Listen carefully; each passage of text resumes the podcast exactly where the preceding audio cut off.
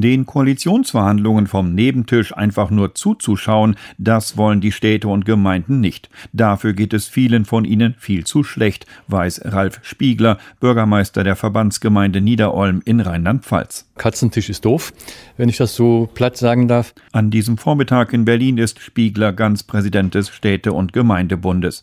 Die Steilvorlage liefert am Morgen das Statistische Bundesamt.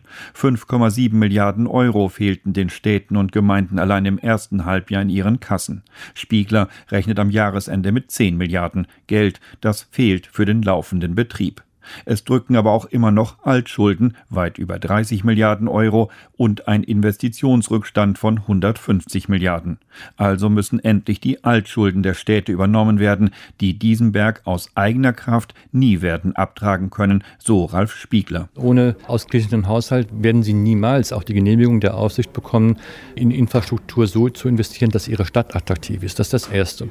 Das Zweite ist, der Investitionsrückstau muss aufgelöst werden. Das ist ja auch im Interesse des Bundes. Dieses Land muss doch attraktiv sein. Die Bundesregierung müsse vor allem schnell handeln, drängt auch Gerd Landsberg, der Hauptgeschäftsführer des Städte- und Gemeindebundes. Jetzt im Herbst würden schließlich die Haushalte für das nächste Jahr aufgestellt.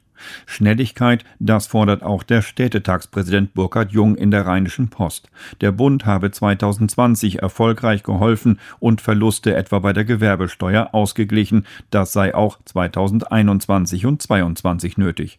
Doch den Kommunen geht es auch strukturell schlecht. Ihre Zentren veröden, Händler machten auch schon vor Corona dicht, wegen Corona und des boomenden Onlinehandels hat sich das Problem noch potenziert. Um solche Innenstädte wieder aufzumöbeln, soll eine Paketversandsteuer frisches Geld in die Kassen spülen, rechnet Gerd Landsberg vor. Die Einnahmen daraus, die schätzen wir auf 1 bis 1,5 Milliarden Euro pro Jahr in diese Umstrukturierung der Innenstädte zu investieren, damit wir Spielräume haben. Spielräume, um Innenstädte wiederzubeleben, aber auch um mehr Grün oder mehr Blau, sprich Wasser, in die Stadtzentren zu bringen, die nicht nur immer öder, sondern wegen der Klimakrise auch immer heißer werden.